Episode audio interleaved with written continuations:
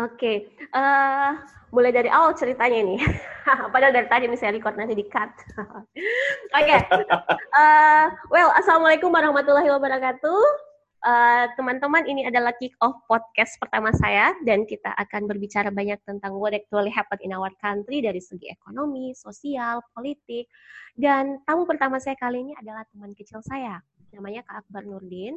Uh, Jan. Sudah dari ya, uh, saya dari uh, eh, SD uh, eh, berteman dengan dia uh, dan dia akan menemani saya berbincang uh, sharing ilmu, sharing pengetahuan uh, tentang uh, bagaimana sih sebenarnya dampak COVID-19 terhadap sektor ketenaga kerjaan. Jadi kita akan berbicara tentang buruh, kita berbicara tentang tenaga kerja uh, yang banyak dirumahkan akibat pandemi COVID-19 ini.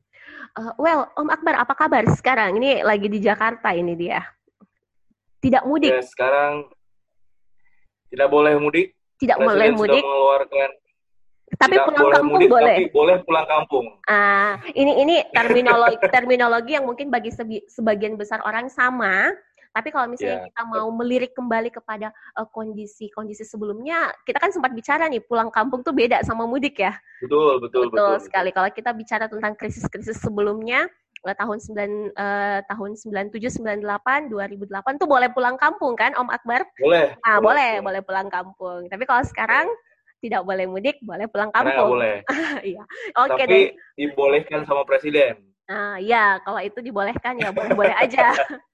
Tapi mungkin aja, Nah, tapi mungkin kalau itu bukan kapasitas saya untuk menjelaskan saya sih tidak terlalu ahli tentang itu Oke, okay. uh, eh, well, kita akan berbicara nih tentang uh, bagaimana sih sebenarnya COVID-19 ini dampaknya uh, terhadap perekonomian Indonesia. Kan kalau kita lihat sekarang nih, ekonomi dunia pun uh, kena pukulan telak terhadap kondisi ini. Betul. Cina, uh, Amerika, kemudian negara-negara besar pun mengalami penurunan uh, pertumbuhan perekonomian. Jadi uh, Indonesia yang notabene kita belum sebesar dan semapan negara-negara seperti Amerika, China, uh, dan beberapa negara-negara yang ada di Eropa, uh, pasti juga mendapatkan pukulan yang cukup besar uh, terhadap hal ini. Gimana nih ya. Om Akbar ngelihat ini?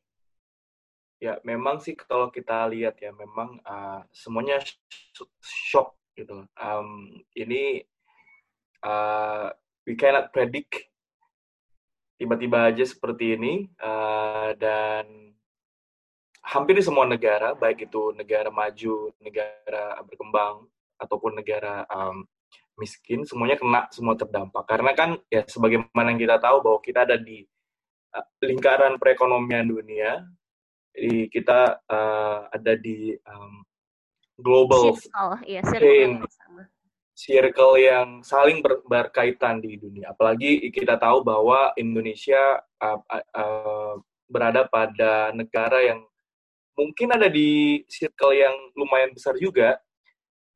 Uh, Oke, okay, kita uh, ada ber, ada hampir berapa juta yang akhirnya sekarang terkena PHK.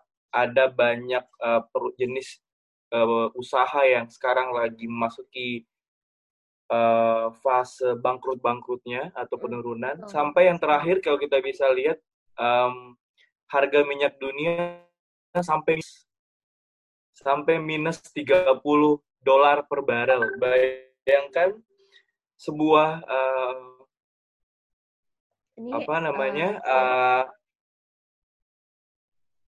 uh, harga minyak dunia yang biasanya sangat uh, mahal misalnya lagi di perdagangan tiba-tiba sekarang karena semua semuanya orang uh, mengin, uh, dianjurkan untuk stay at home mm -hmm.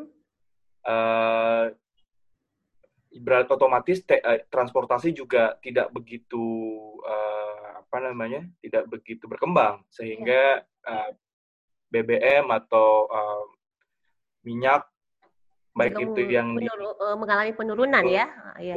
mengalami penurunan Sedangkan kemarin kalau misalnya kita lihat um, sempat sempat ber, uh, bersih tegang sebenarnya antara kalau misalnya Jana mungkin bisa lebih ya, elaborate nanti. Uh, Arab Saudi tetap ngotot dan beberapa negara-negara pengekspor uh, penghasil minyak itu tetap ngotot ingin mem, uh, mempertahankan produksi, mm-hmm. tapi akhirnya ternyata yang uh, ditakutkan akan uh, terjadi itu adalah oversupply sedangkan demand-nya nggak ada iya, sama sekali. sekali. Oversupply dan akhirnya mulai mereka menurunkan. Itu juga nanti bisa ditarik uh, beberapa negara yang uh, menganut uh, skema pasar bebas terhadap harga minyak sudah menurunkan semua harga minyaknya kan. Iya, tapi kita iya. dilihat di Indonesia ini belum ada tanda-tanda penurunan harga minyak sehingga tapi menurut saya pribadi kalau misalnya Indonesia mau ikut-ikutan tren menurunkan harga minyak ini bisa jadi bumerang sendiri nanti ke depannya ketika mungkin well kita hitung setahun dua tahun ke depan ekonomi sudah mulai membaik harga minyak kemarin uh, naik kalau kita ikut mekanisme pasar berarti kan kita harus menaikkan minyak harga minyak uh, eh, BBM kan itu ongkos politiknya bisa lebih lebih tinggi lagian juga kalau misalnya Indonesia tetap bertahan sekarang uh, mempertahankan harga minyak yang ada sekarang uh, pendapatan itu kan bisa dipakai buat menambah uh, uang dalam tanda kutip Indonesia buat pembiayaan krisis ini. Jadi kalau saya sih uh, uh, minyaknya nggak usah diturunkan, tapi mungkin nanti ada. Nah itu juga mungkin harga minyak, perekonomian uh, nasional, uh, apa namanya indeks harga saham gabungan turun, itu kan berarti ada pengaruhnya terhadap koreksi APBN kan. Iya. Karena waktu kita waktu kita uh, menyusun APBN pada 2019, asumsi-asumsi uh, harga minyak tentang uh, indeks harga saham kan itu sangat berpengaruh terhadap pengambilan kebijakan sampai sekarang. Iya, betul sekali, Akbar. Betul sekali. Karena kan nah, memang teman-teman hmm? kalau kalau kita pikirkan memang uh, prediksi uh, peningkatan uh, pertumbuhan perekonomian Indonesia kan itu diprediksi misalnya sekitar lima persen, tapi ternyata setelah hmm. uh, terjadi uh, pandemik ini tentu saja itu akan merubah semua uh, termasuk pertumbuhan hmm. perekonomian, ekspor impor dan lain sebagainya.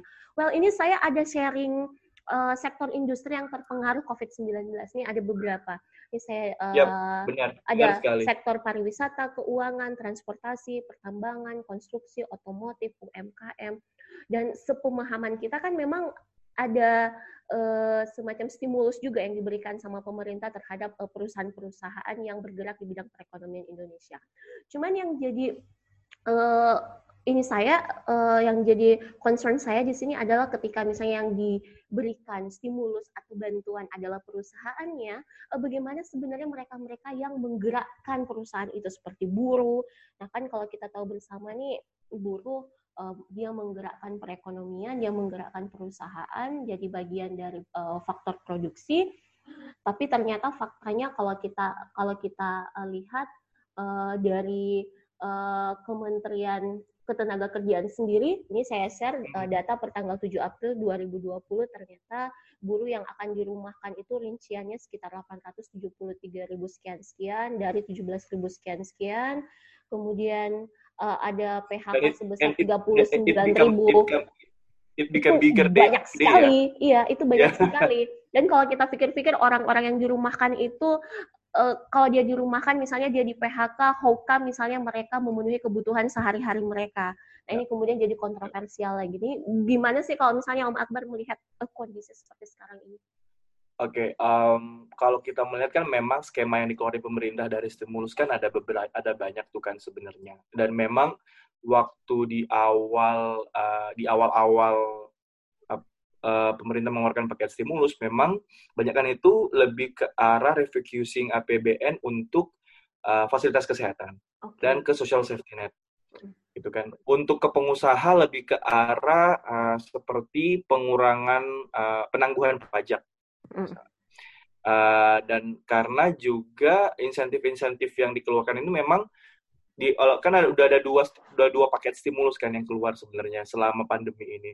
Nah, di terakhir di Perpu 1 2020 itu memang uh, itu memang mengarahkan ke peng, pertama adalah ke social safety net, kedua adalah tentang penguatan uh, fasilitas kesehatan. Jadi okay. ke uh, semua uh, kelengkapan APD atau misalnya pembangunan fasilitas kesehatan itu digenjot dan juga lebih ke arah uh, bagaimana penyaluran bantuan ke masyarakat miskin dan rentan. Oke. Okay. Mereka mereka jadi memang fokusnya pemerintah karena basis datanya itu kan sebenarnya bisa diambil di uh, basis data terpadu di TNP2K atau di mm. Departemen Sosial dan penyalurannya bisa ke P, melalui program PKH uh, apa program keluarga harapan keluarga yang memang harapan. sudah ada ya atau BLT yang selama ini berjalan. Nah, eh, tapi itu untuk cum, uh, hanya menjangkau di asumsi pemerintah di 40% terbawah atau masyarakat 40% masyarakat miskin kalau misalnya di diagram kependudukan kita. Masalah berat kemudian lahir ketika kita membahas soal kepekerja karena se ke sebagian besar pekerja itu kan tidak masuk dalam kategori masyarakat miskin. Iya, iya, karena kan mereka ya. uh, punya UMR, ya dia punya ya, dasar gaji yang mereka terima atau upah yang mereka terima betul. setiap bulan. Betul. Sehingga ketika mereka uh, harus dirumahkan atau di PHK, mereka akan tidak mendapatkan uh, tidak skema yang pas ya. Iya. Tidak mendapatkan skema yang pas. Uh. Kemudian ditambah misal ditambah uh, anjuran pemerintah atau himbauan pemerintah untuk uh, physical and social distancing atau dia tetap harus stay at home, tidak boleh pulang, tidak boleh uh, pulang ke uh, ke kampungnya dan tetap harus bertahan di ibu kota di Jakarta atau di daerah Jabodetabek di kawasan industri dengan living cost yang tinggi tapi tidak punya penghasilan. Ya itu dia. Jadi jadi masalah jadi, lagi nih.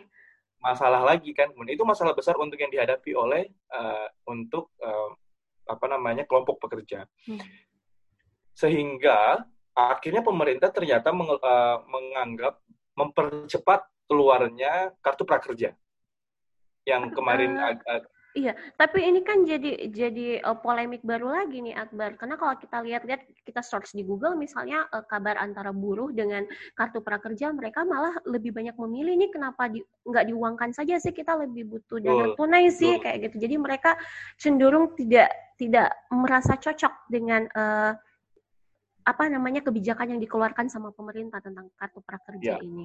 Karena memang eh, sebenarnya kan kartu prakerja ini kan dibah inilah janji uh, kampanye Pak Presiden hmm, pada saat iya, Iya, betul betul sekali. Sehingga memang kartu prakerja ini kalau kita bil, uh, mau sebut ini sama dengan skema jaminan pengangguran yang di beberapa negara.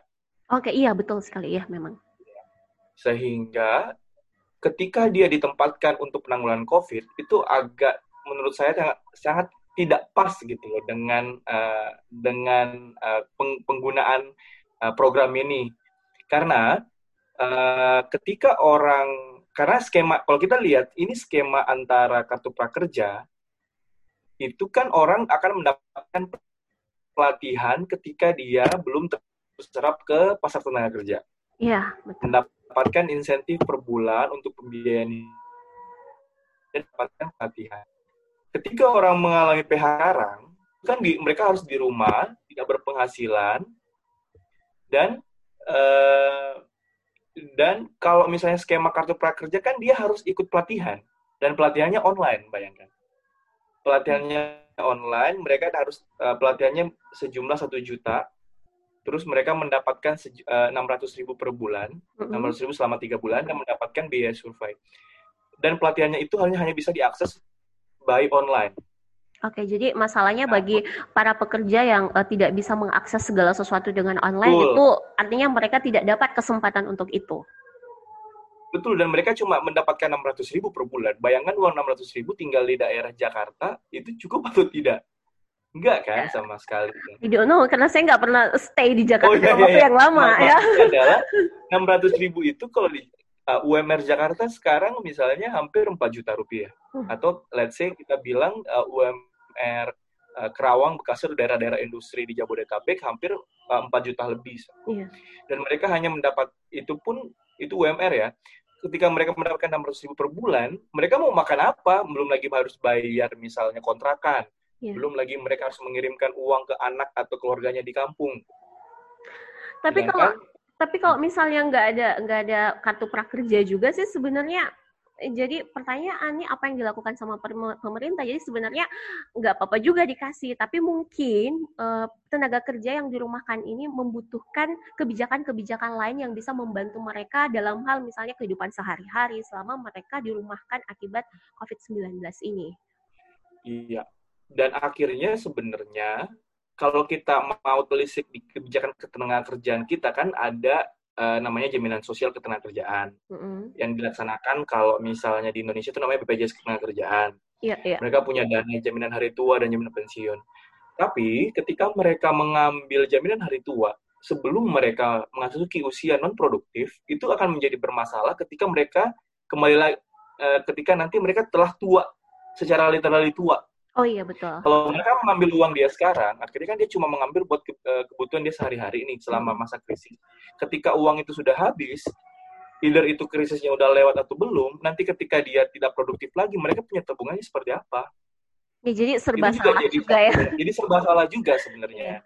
Sehingga memang uh, kalau misalnya uh, Jana tadi membaca, uh, kalau misalnya teman-teman ada membaca tulisan dari uh, peneliti Jipal Jepal di uh, Kompas dua hari ini, kemarin di si Rema, kemarin ini si Ben Olken, itu mereka memang menyarankan, mengusulkan untuk memperluas cakupan uh, social safety net.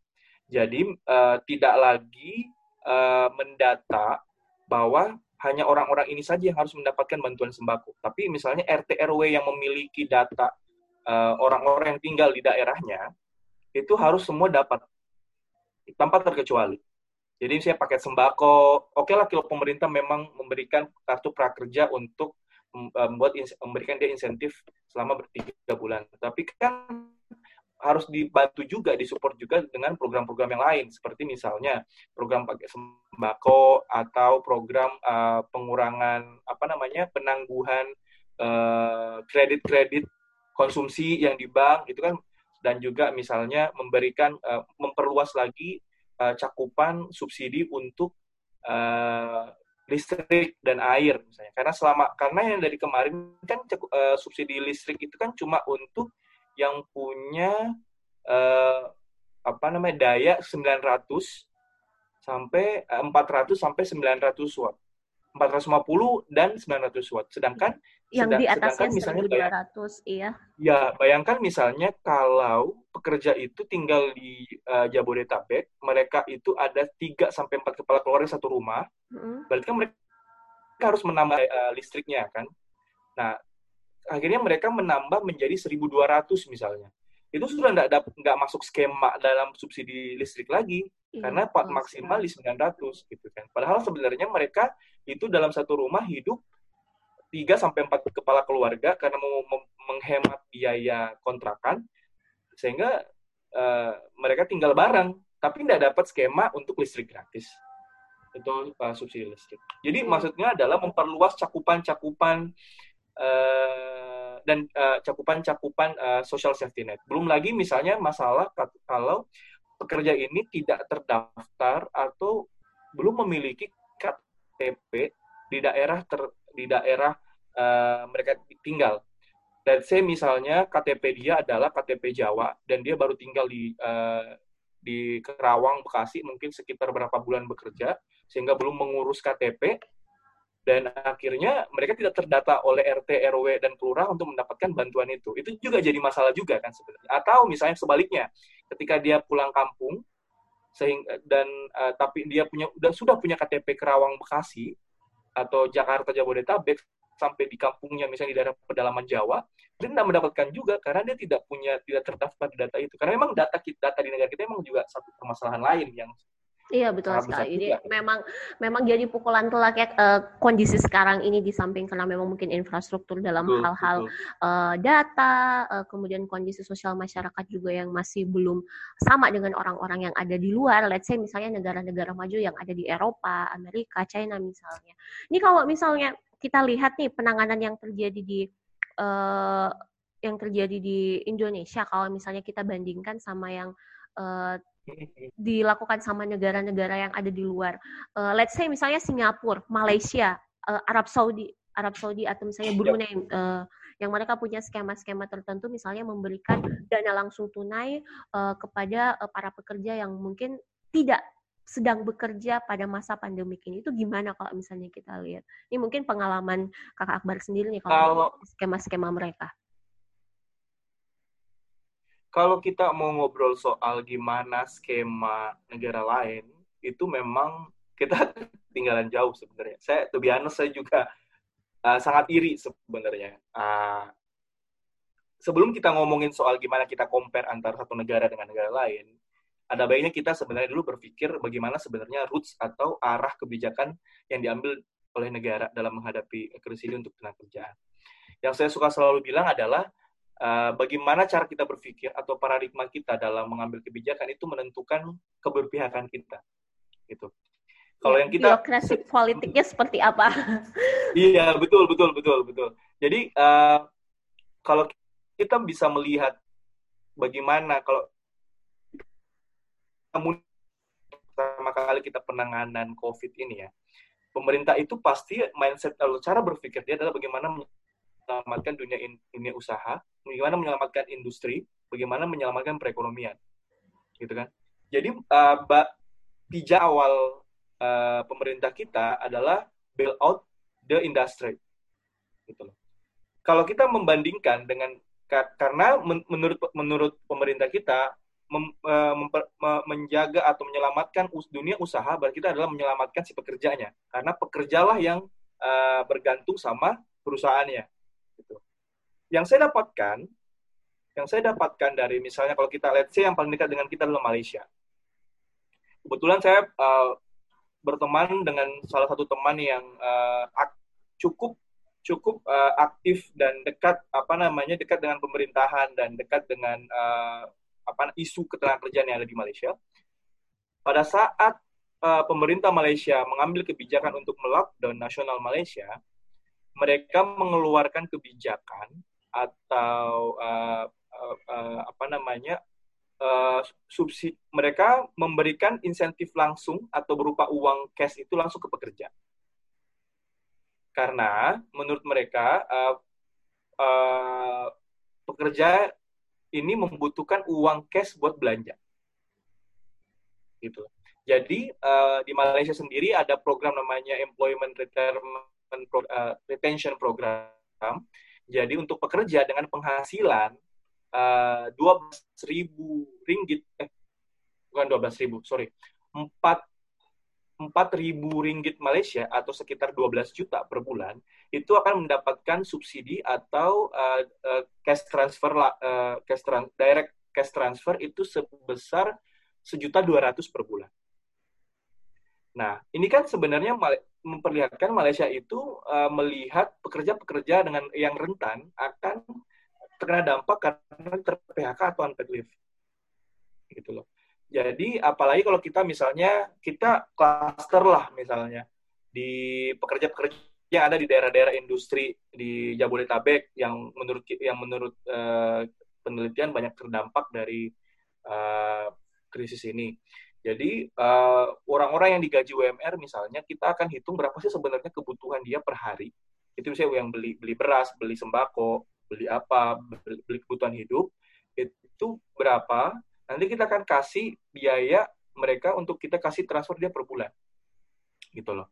Nah, bagaimana mereka cara mereka menyelamatkan industri kalau di Malaysia selain dapat berbagai stimulus misalnya uh, uh, apa namanya penanggungan penangguhan pajak, mereka juga memberikan subsidi kepada perusahaan yang tetap mempekerjakan karyawannya tapi mendapatkan tapi mereka uh, mendapatkan kerugian hampir cukup besar. 50% dari omsetnya per bulan itu. Hmm. Jadi ya, jadi let's let's say uh, uh, uh, perusahaan ini mengalami kerugian hampir persen, mem-PHK seberapa, seberapa persen banyak. Nah, pemerintah Malaysia melarang mereka untuk cat, tapi mereka memberikan insentif dengan membayarkan si si, si pekerja ini banyak gitu. Jadi uh, apa namanya? Di sini kita bisa lihat kan sebenarnya bagaimana paradigma atau cara berpikir sebuah pemerintahan itu kita lihat keberpihakannya dia ke mana, ke mana gitu. Kalau misalnya kita berangkat dari menyelamatkan industri, berarti kita berangkat dari uh, apa yang dilakukan oleh pemerintah Indonesia. Jadi kalau kita berangkat dari gimana cara menyelamatkan pekerjanya, itu kita berangkat cara berpikirnya dengan pemerintah Malaysia. Atau let's say yang paling yang bagus lagi seperti New Zealand misalnya. New Zealand itu juga lumayan oke okay, karena mereka memberikan betul-betul uh, membayarkan gaji si orang-orang yang kena mereka. Itu mungkin salah satu pertimbangan. Tapi kalau misalnya kita lihat kan memang uh, kemampuan ekonomi uh, Malaysia, New Zealand itu kan jauh lebih uh, kalau kita mau lihat uh, dengan Indonesia. Uh, jadi artinya memang yep. Kapasitas yang memang berbeda di sini. Jadi ketika kita menghadapi pandemik yang sama, semua negara menghadapi masalah wabah yang sama, tapi kan kapasitas negaranya nih yang berbeda sumber daya yang kita miliki nih yang berbeda. Jadi ini mungkin juga yang kemudian memberikan uh, efek output kebijakan yang dikeluarkan sama pemerintah pun pasti berbeda. Bisa saja seperti itu kan. Betul betul betul. Betul betul betul betul. Betul sih. Dan juga memang uh, yang kita tahu kayak New Zealand kan sekarang yang lagi berkuasa adalah partai buruh kan. Mm-hmm. Jadi memang uh, ideologi sebuah atau misalnya ideologi sebuah pemerintah itu kan sangat berpengaruh terhadap kebijakan yang diambil kan. Iya, iya. Jadi uh, sama kalau kita misalnya berbicara tentang uh, kondisi perpolitikan yang ada di Amerika misalnya kemudian uh, yang sekarang ini ya, uh, dengan ya. Trump, maka kecenderungan kebijakan-kebijakannya mungkin akan uh, lebih pro kepada uh, free trade misalnya atau uh, pelaku ya, betul, bisnis betul. ketimbang misalnya uh, orang-orang yang uh, menggerakkan bisnis dari bawah seperti kaum buruh. Jadi memang ada sedikit tapi, tapi lebih tapi kalau Jana bisa Jana lihat sekarang trennya pemerintahan-pemerintahan konservatif seperti Trump atau Bolsonaro di Brazil kalau kita mengikuti berita berapa berapa uh, minggu ini mereka malah mendukung untuk anti lockdown kan? Mereka iya, turun demo iya. mereka jadi memang betul-betul agak what the hell? Iya kalau kalau misalnya kita lihat kita lihat nih yang uh, beberapa video video-video yang banyak beredar kan tentang betul, bagaimana betul, betul. Trump kemudian mengatakan bahwa uh, ya nggak apa-apa misalnya mereka mau turun ini kan uh, land of the free misalnya orang betul. bisa uh, menyampaikan pendapat dan lain sebagainya jadi ini ini jadi kekhawatiran juga sih kalau misalnya kita memberikan kesempatan sama orang buat turun ke jalan buat misalnya mereka menyuarakan uh, pendapat mereka atau misalnya kita memberikan kesempatan mereka uh, untuk tidak di lockdown misalnya wilayahnya baik secara parsial ataupun satu negara misalnya jadi hmm. masalah juga nih buat transmisi transmisi uh, virus antar satu orang dengan Betul. orang yang lain Betul. jadi jadi masalah juga. Makanya kemarin kalau kita kembali hmm, Oke, okay, silakan silakan Kak Akbar, silakan. Enggak, maksudnya kalau akhirnya kalau kita kembali lagi ke permasalahan yang uh, sangat uh, heboh dari semalam yang soal uh, interview Pak Jokowi sama Najwa Shihab tentang orang berpikir apa sih bedanya antara pulang kampung dan mudik sehingga iya, iya mereka betul. Jadi, ini, jadi jokes yang sangat menurut saya uh, uh, uh, agak lucu sebenarnya. Di sisi lain sebenarnya Presiden Jokowi itu uh, sudah benar dalam men mendeliver apa sih perbedaannya. Iya. Tapi karena uh, dia based adalah, based on what happening in the past time kan. Betul. Uh, tentang betul, bagaimana kita betul. melihat uh, apa yang dilakukan pemerintah ketika krisis 98 dan krisis 2008 betul, betul. kayak gitu. Betul. Tapi di sisi lain adalah itu bukan jadi itu menurut saya adalah salah satu uh, suicide mission sih sebenarnya. Kalau kita mau melihat lebih dalam, kalau kita membiarkan orang untuk pulang kampung karena dia sudah tidak dapat hidup di ibu kota atau di beberapa negara eh, di beberapa daerah-daerah mereka bekerja dan membiarkan mereka bertemu dengan keluarganya di kampung, anggaplah saja di uh, apa namanya di di desa terpe, di, desa-desa yang ada di Jawa yang aksesnya ke kotanya agak jauh, terus akses kesehatannya juga sulit. Begitu mereka pulang ketemu neneknya, mboknya, ketemu orang tuanya, atau orang-orang rentan lainnya dan mendap dan menyebab dan dia adalah carrier karena dia dari ibu kota itu jadi sumber masalah baru nanti.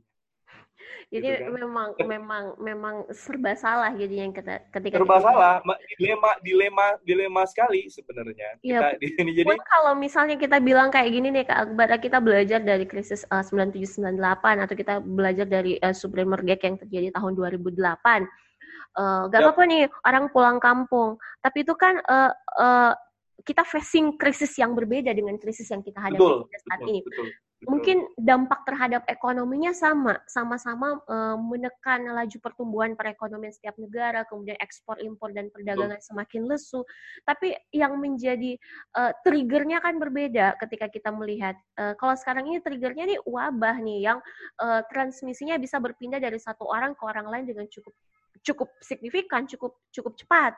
Jadi ya serba salah juga kalau misalnya kita tidak kasih kesempatan dia untuk pulang misalnya jadi beban juga ketika dia berada di di uh, di tempat misalnya di kontrakannya Betul. misalnya. Betul. ya seperti itu seperti itu sebenarnya Kak Akbar jadi uh, saya selalu berpikir bahwa sebenarnya ya, kebijakan keadaan ya kenapa? Halo? Uh, enggak enggak. Uh, maksud saya ada ini Halo, nah ini memang betul-betul kebijakan yang sangat dilematis sih sebenarnya. Iya, memang, memang. Ya, saya saya saya pribadi Jadi, selalu mau melihat kayak gini aja sih Kak Akbar, uh, selalu berdoa aja sih misalnya uh, pemerintah bisa mengambil uh, kebijakan yang uh, memberikan manfaat bagi semua pihak itu aja sih sebenarnya.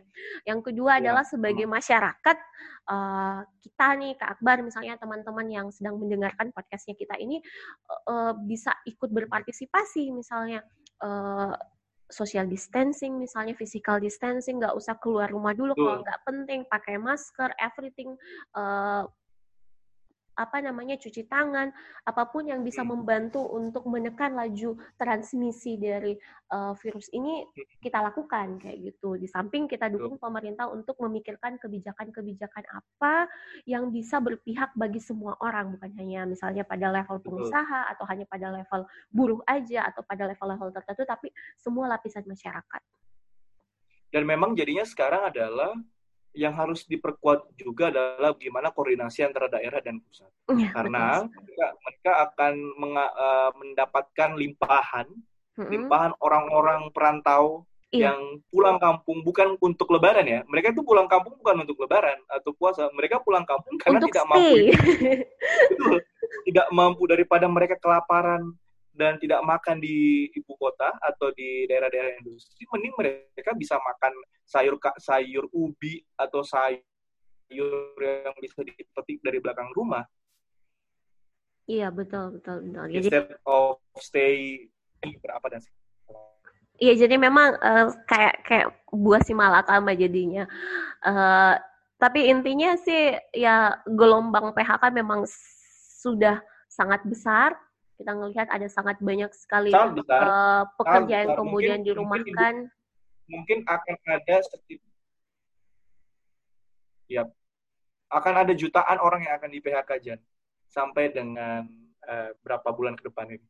Yeah. Kalau kita kalau pemerintahnya tidak berbuat apa-apa untuk menyelamatkan pekerjanya, berarti itu akan semakin besar dan efeknya adalah ketika misalnya nanti uh, angka pengangguran akan terus naik.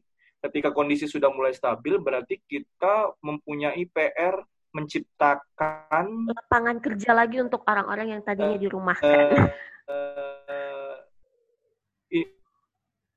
uh,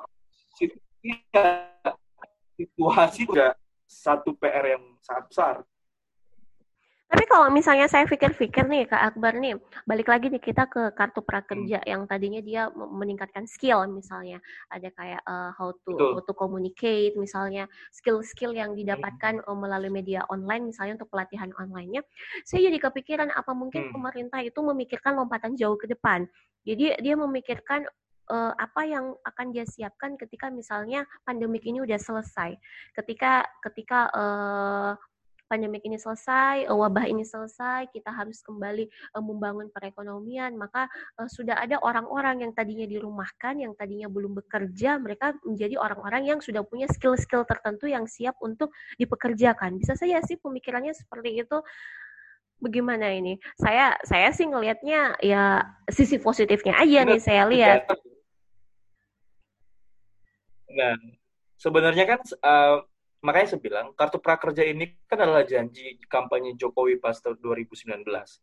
Ketika uh, jadinya memang di, harusnya kartu prakerja ini di skema itu bukan cuma jalur on, jadi kayak wah pemerintah harus mengeluarkan suatu kebijakan buat mencegah pengangguran nih. Sedangkan dia udah siap kartu prakerja yang mungkin tidak pernah diperuntukkan buat menangani kasus uh, situasi kayak seperti itu sekarang gitu loh. Iya. Kartu prakerja kan sebenarnya idealnya adalah tidak hanya memberikan uh, pelatihan-pelatihan latihan online, tapi ya kan ada memperkuat BLK atau Balai Latihan Kerja di hmm, beberapa daerah-daerah. Karena mungkin skill-skill yang masih uh, menyerap tenaga kerja kan skill-skill yang padat karya seperti mengelas, menjahit, atau uh, industri pertanian dan segala macam. Ketika akhirnya kita mendapatkan situasi kayak sekarang, di mana ada social distancing, physical distancing, nah, yang bisa dilakukan adalah memberikan pelayanan online atau misalnya memberikan pelatihan-pelatihan online yang mungkin saja menurut hemat kita itu bisa didapatkan secara gratis. Banyak sekarang orang memberikan tutorial melalui YouTube atau melakukan memberikan tutorial eh, kelas-kelas online yang gratis atau yang bayarnya murah. Misalnya. Apalagi uh, polemik prakerja ini sampai dengan misalnya hanya berapa fan mitra yang diberikan atau jenis-jenis pelatihan yang bisa diakses. Belum lagi soal masalah akses uh, internet. Bagaimana sih kekuatan akses internet kita di Indonesia? Iya gitu benar kan? sekali. Apakah ini aja kita misalnya sehebat negara-negara yang ini udah. Ini kita ngelek-ngelek nih. Kita ngelek-ngelek dari tadi nih padahal. Iya, ini aja kita ngelek-ngelek nih ngomong. udah, uh. udah, udah, karena Jana sekarang stay di Makassar, saya stay di Jakarta, kita masuk kota besar, ini aja internetnya masih ngelek-ngelek. Gimana kalau misalnya orang harus mengakses uh, pelatihan online di desa, gitu, cari sinyal aja susah buat telepon, apalagi buat uh, pantem, pantem, apa namanya, pantengi uh, pelatihan online, gitu. Iya, betul sekali. Atau mungkin misalnya paket-paket uh, pelatihan yang diberikan online seperti kayak public speaking ketika orang semua harus mengambil kelas itu dan akhirnya nanti uh, krisis sudah lewat apakah semua uh, apakah pasar tenaga kerja menyiapkan uh, jenis pekerjaan yang bisa mengakomodir kemampuan yang didapatkan dari mereka selama uh, belajar online itu enggak juga kan itu kan karena kita adalah negara-negara yang uh, sangat menarik buat eh, gini aja nih, secara sederhananya. Dari dulu kita suka menarik bagaimana cara menarik investor buat membuat pabrik di uh, apa namanya di Indonesia karena menurut kita pabrik atau manufaktur itu sangat uh, adalah industri padat karya yang banyak menyerap menyerap tenaga kerja.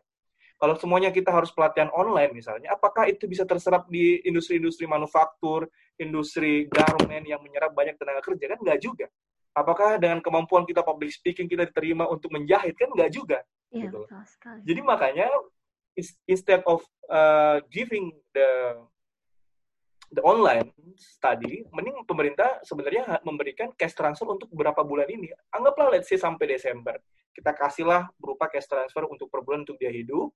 Nanti ketika krisis ini lewat, baru kita mempersiapkan tentang pelatihan-pelatihan yang uh, offline tadi, gitu loh. Misalnya kayak mengelas, menjahit, atau software yang memang akan banyak terserap di uh, industri-industri besar yang akan datang ke Indonesia setelah krisis ini lewat. Iya, uh, jadi memang memang memang uh, cukup uh, ini juga kalau kita mau pikirkan kebijakan seperti apa yang cocok untuk menangani masalah-masalah yang kita hadapi uh, uh, sementara uh, di dalam situasi yang seperti ini. Uh, intinya sih kalau kalau saya saya berpikir bahwa uh, ini bisa jadi uh, waktu buat kita mengevaluasi diri.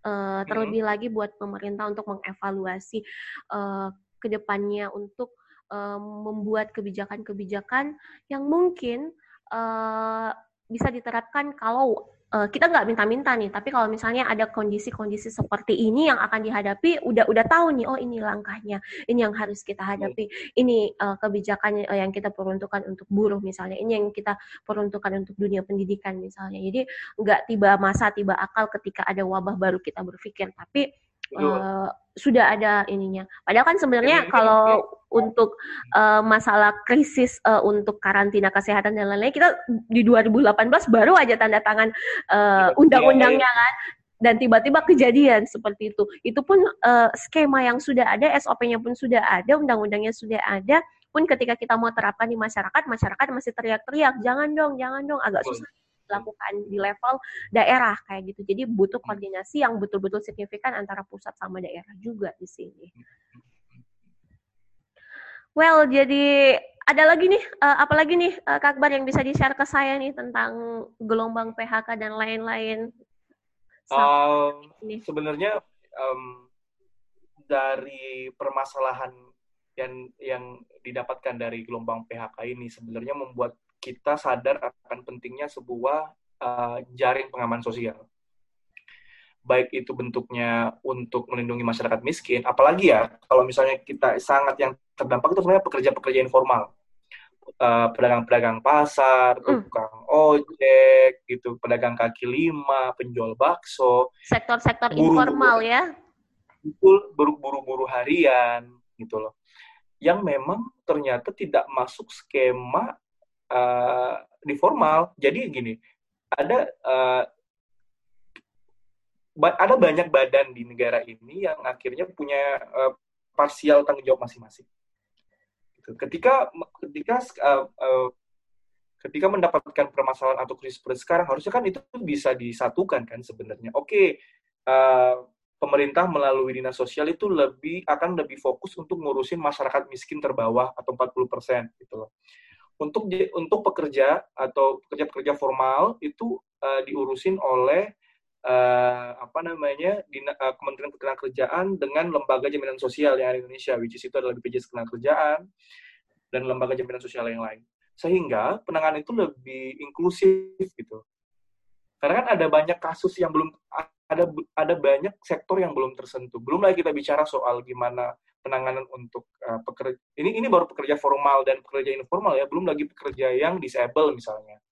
Atau kelompok-kelompok pekerja yang uh, memiliki yang di luar dari uh, skema. Seperti freelancer itu kan juga kita tidak bisa sebut dia adalah pekerja informal karena mereka mendapatkan penghasilan yang uh, banyak juga gitu kayak pekerja pekerja pekerja uh, kreatif pekerja seni gitu. Itu kan juga uh, uh, apa namanya menjadi satu banyak banyak banyak terdampak se, uh, sepanjang krisis yang kita hadapi ini jadi memang uh, koordinasi sih sebenarnya. Ini uh, krisis ini memberikan kita selain membuat kita uh, lebih aware terhadap uh, tidak berbeda dengan krisis tahun 2008 sama krisis 98.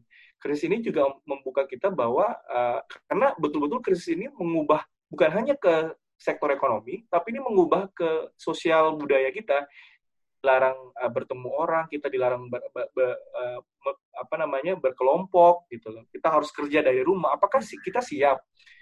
Kayak saya sekarang nih, bekerja dari rumah. Kita yang dulu rutin di, di, di kantor misalnya bekerja depan PC, harus sekarang bekerja dari rumah. Uh, belum lagi masalah misalnya uh, orang yang harus bekerja dari rumah, tapi tidak mendapatkan bantuan atau mendapatkan akses internet yang bagus misalnya atau dukungan fasilitas dari kantor misalnya laptop atau kelengkapan-kelengkapan yang lainnya.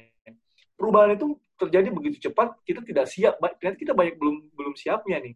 Belum lagi kalau kita bicara soal pendidikan dan yang lain gitu sama memang betul-betul mengubah. Jadi krisis ini banyak banget memberikan uh, insight tanda kutip atau opportunity kita buat belajar Ya makanya makanya saya bilang tadi ini ini juga sekaligus menjadi uh, kesempatan buat kita mengevaluasi apa yang sudah kita punya, apa yang uh, uh, pemerintah misalnya sudah sudah jalankan, sudah siapkan. Oh ternyata masih ada pos-pos yang belum tepat sasaran atau masih ada pos-pos yang belum uh, sesuai dengan peruntukannya. Jadi atau misalnya masih ada pos-pos yang kita tidak punya di negara kita dan ketika kita melihat negara lain uh, menggunakan uh, kebijakan itu atau menggunakan infrastruktur itu atau menggunakan uh, apa skema-skema itu kita baru belajar oh ternyata ini bisa kita tarik di negara kita untuk menghadapi kondisi-kondisi seperti ini ke depannya.